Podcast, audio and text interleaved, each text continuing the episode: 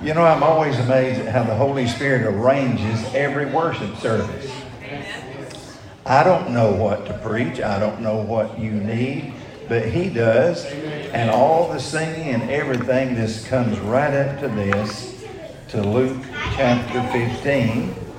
Now look at that, look at these young. My goodness. We got a we got a caravan going here. Wow.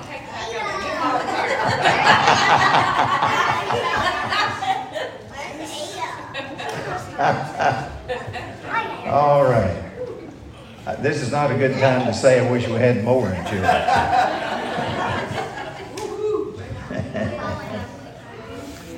Now, if I did like, like some Southern Baptist pastors, just get my sermons in the mail each month, the printed one might not fit in with this.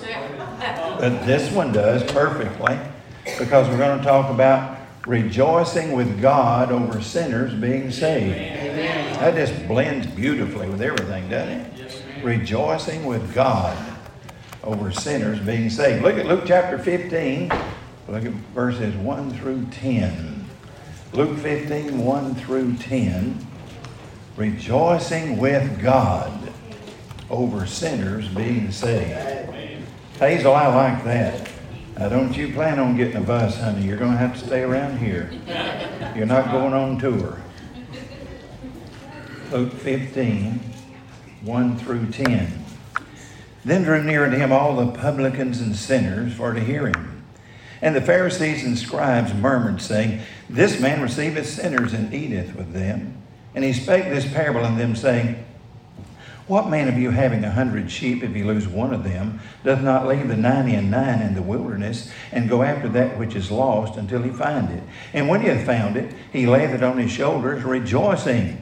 And when he cometh home, he calleth together his friends and neighbors, saying unto them, Rejoice with me, for I have found my sheep which was lost. I say unto you that likewise joy shall be in heaven over one sinner that repenteth, more than over the ninety-nine just persons which need no repentance. Verse 8. Next parable. Either what woman, having ten pieces of silver, if she lose one piece, doth not light a candle and sweep the house and seek diligently till she find it? And when she hath found it, she calleth her friends and neighbors together, saying, Rejoice with me, for I have found the piece which I had lost. Likewise, I say unto you, there is joy in the presence of the angels of God over one sinner that repenteth. Amen. Let's talk about rejoicing with God over sinners being saved. Pray with me. Dear Lord, thank you for the joy of being here, the wonderful atmosphere. Uh, this is not a funeral, this is a feast. This is a celebration time. We don't have a filled tomb, we have an empty tomb and a filled throne. You're alive and you're on your throne today. Bless and meet every need of everyone standing before me. Holy Spirit, be our preacher. Share with us wonderful words of life. And I'll thank you for all you do for asking in your name of a thanksgiving. Amen. Amen. You'll notice the words joy and rejoice are found five times in this passage. God has many attributes, and we seem to know a lot of them, but there's one attribute we seem to be overlooking that is the attribute of joy. God is a joyful being. And it is hard for us to wrap our minds around an eternal being who is forever joyful. Our God is forever joyful, and especially in our society of sadness. That's just hard to accept, isn't it? But God is eternally joyful, forever joyful, and He never changes that. In a world of sadness, that sure is good news if you can get a hold of that. But what is God rejoicing about most in this passage? What is it primarily that's causing him to rejoice? He's pictured here as rejoicing. It is over sinners being saved, right? Amen. Our God is primarily a Savior, and He rejoices over sinners being saved. When Adam and Eve fell into sin, He saved them. When Jesus came and began His earthly ministry, He said in Luke 19:10, "The Son of Man is come to seek and to save that which was lost." This is all about reaching the lost. And nothing causes our God to rejoice any more than when unsaved people get saved by the grace of God. Amen. That's just wonderful. And so here we're going to look at this text. Now it begins in verse 1 with the publicans and sinners drawing near to hear Jesus. Now this must have shocked the Pharisees, these self righteous people, these do gooders, these killjoys. If they'd have been in the service this morning, they'd have tried to kill it. I mean, they're just killjoys self righteous, don't care anything about anybody but themselves. And here they were following Jesus around everywhere. and he's together with these publicans and sinners, publicans, tax collectors. Nobody was hated more than tax collectors, the Jews and the Romans. Nobody had any use for them because they were Jewish people working for the Roman government. And nobody had any respect for them whatsoever. Here were the publicans sitting at the feet of Jesus, listening to him, and the sinners. This was the riffraff. This was the people that nobody else wanted to be around uh, the drunks, the harlots, all of it. It was all here. And when the Pharisees saw that, they were, they were appalled by it. They said, if this man is true Messiah, if this man is sent from God, he wouldn't be associating with such riffraff. But Jesus came to save such people Amen. like me and you. Amen. Aren't you glad? And so that's how this parable begins. There are two of them here, and the other one is the parable of the prodigal son. But there's two of them here today. And you got to keep something in mind that there was something very valuable that was lost, and then it was found. First of all, the lost sheep in verses 3 through 7. Now, you've got to understand the contempt the Pharisees had for Jesus. When he started into this parable, and of all things, he likened them to shepherds because he said in verse 4, What man of you? Now, here's what you got to understand about shepherds in that day they were on the lower totem pole of society, they were uneducated, unskilled. Their pay was at the bottom of the list. They didn't get much money for their work at all. And they wouldn't even, they were not even allowed to testify in a court of law because they were shepherds. I mean, this was the lower end of the totem pole in that society in Jewish culture. And imagine how these self righteous do gooders, these Pharisees, were when Jesus said, Okay, I'm going to give you a parable, and here's a shepherd, and you're going to be like that shepherd. And they were appalled by that. But here's what we're looking at in this parable. The story unfolds with probably about two or three shepherds because there was a hundred sheep and in that culture, it would take about two or three shepherds to attend to that big of a flock of sheep. There was about a hundred of them, and then the shepherds. Now, the unthinkable happened. One of the sheep was lost. One of those shepherds lost one of those sheep out of the hundred. Now, that was tragic for that sheep in this sense. If that sheep wandered off, and it happened to lay down on its side saying, I want some rest. Maybe it was a hot summer afternoon. If that sheep laid on its side and it laid over too far and its feet no longer touched the ground, it would roll over because of the gravity of its body. It would roll over on its back and it could not get up.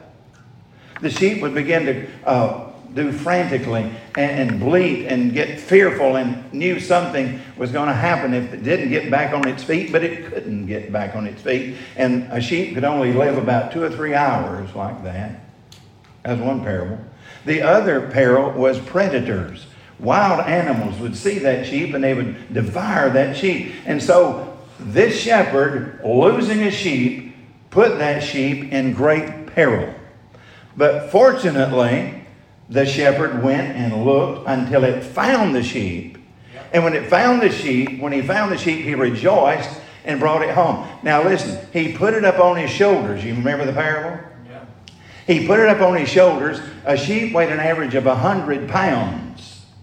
He put that sheep on his shoulders, and according to this, he brought him home, according to verse 6, and that indicates that it was a long distance. Wherever that sheep was lost, it was a long way from home. And the shepherd found it, put it on his shoulders, and said, I've found the sheep. And with great uh, difficulty, walked that sheep, carried that sheep all the way home into the nighttime. Now, here's where this breaks down, and the shepherd is no longer likened to the Pharisees. Because Jesus is called what in John chapter 10? The good shepherd. The good shepherd, he went far beyond what any other shepherd would go.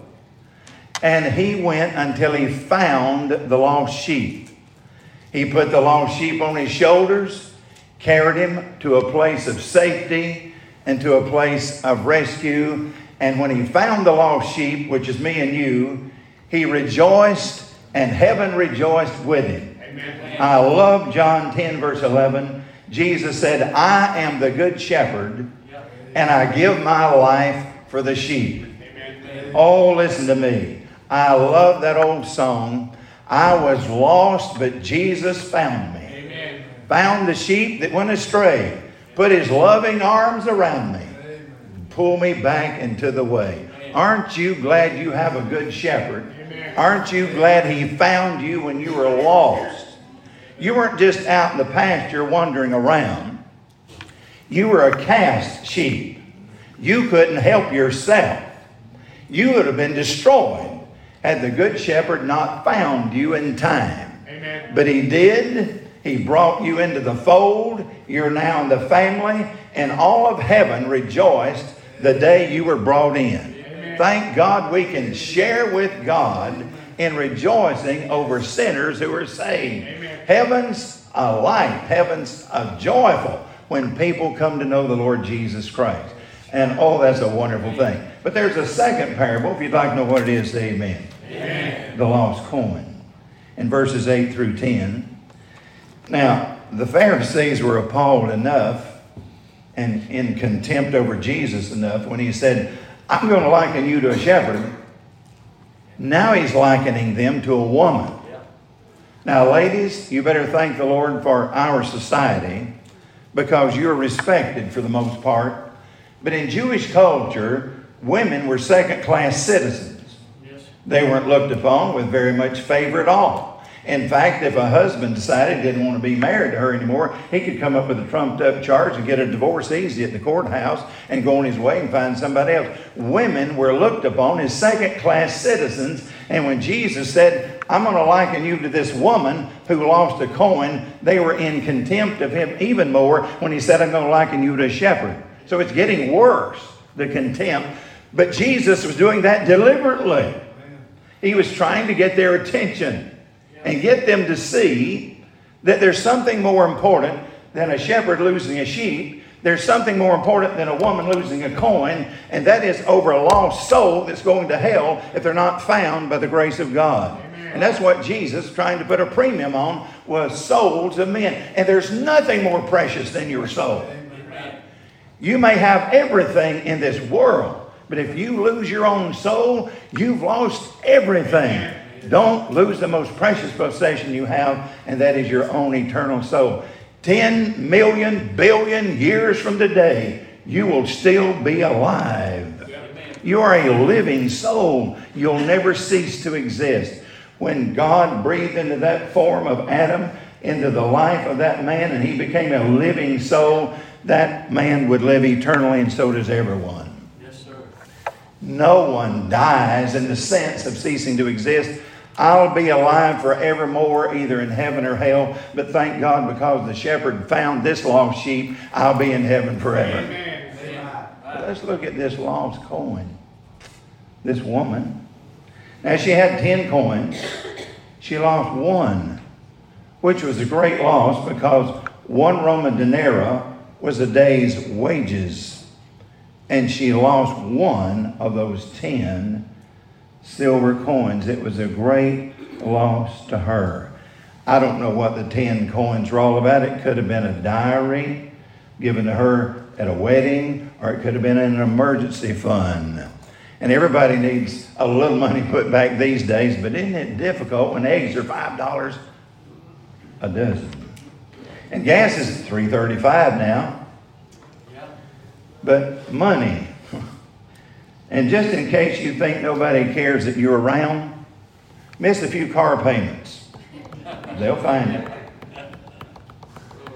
But regardless of what the money was for, it was valuable. And this woman lost the coin. Now, notice something here, and this is beautiful in its analogy. She lit a lamp so she could see where the coin might be.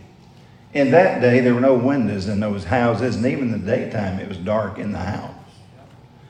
So she got this lamp, and she started looking around all in the house for that coin.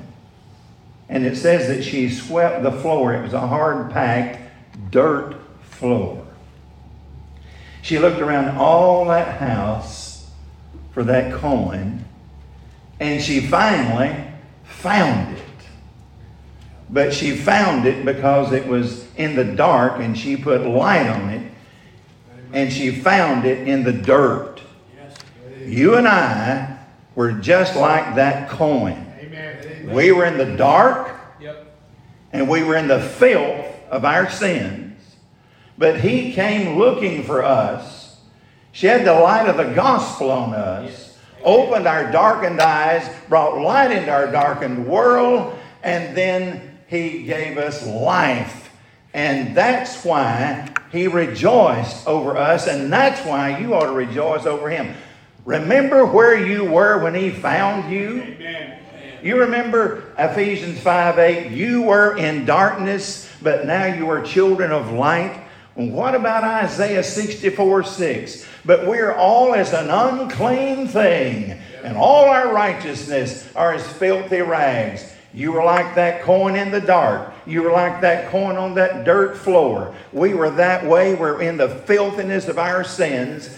But the Good Shepherd came and found us and put us back, and now we have great value to Him. And there's joy in heaven in the presence of God over one sinner who repents. And people say, Well, I don't know if that's angels rejoicing or God rejoicing. It's God rejoicing. God is rejoicing in heaven over you who repent because He is first of all a Savior. Amen. Oh, my soul, this is marvelous. Think about this.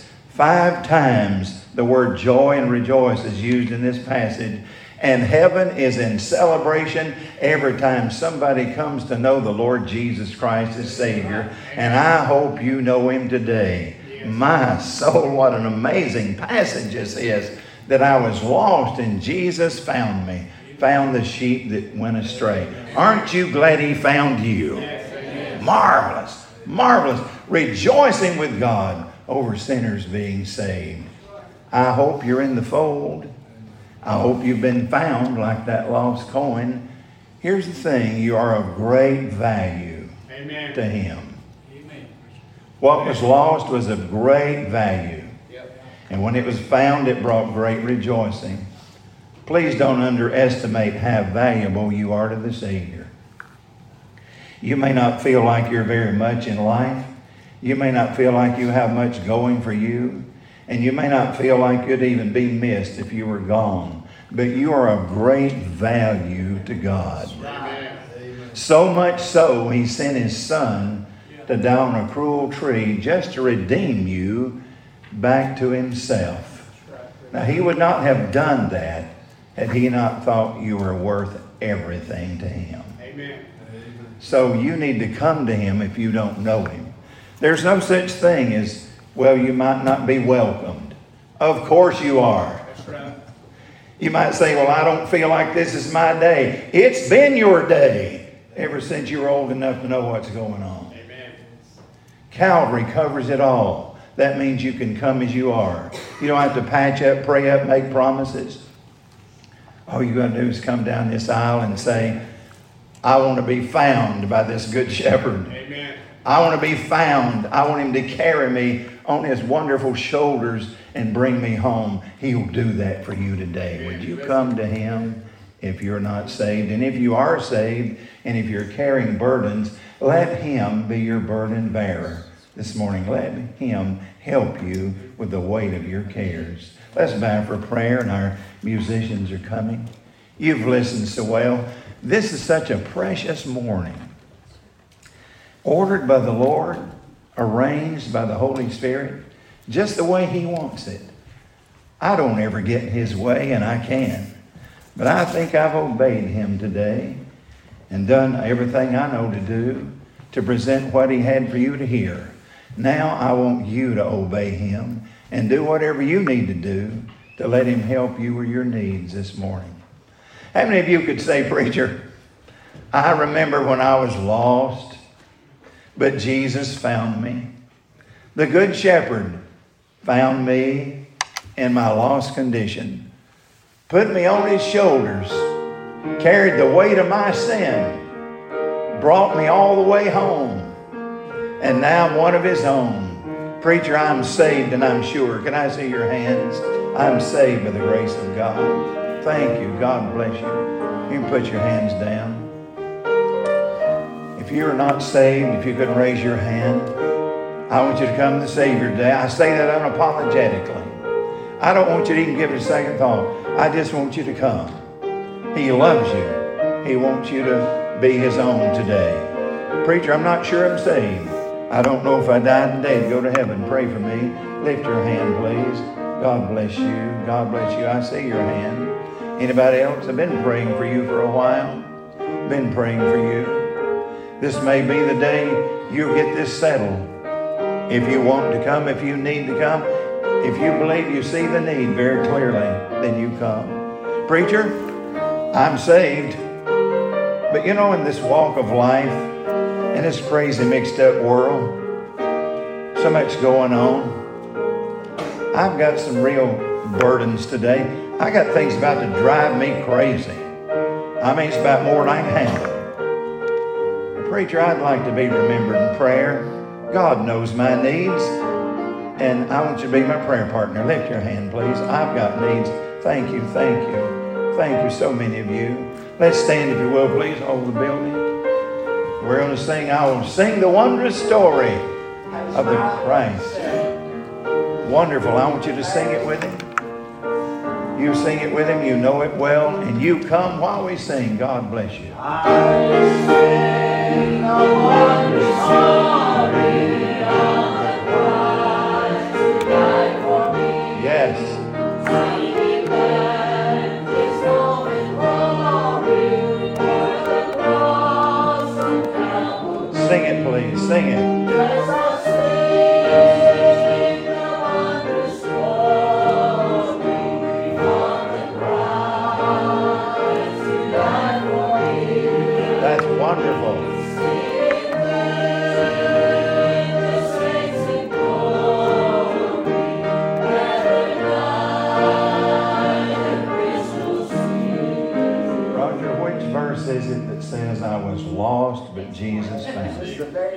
Sing that one, sing it out. I was lost, but Jesus found me, found the sheep that was astray. Sing it out and then really lift it on the chorus. Sing it out. You come for prayer if you'd like to, but let's sing it, please. I was lost, but Jesus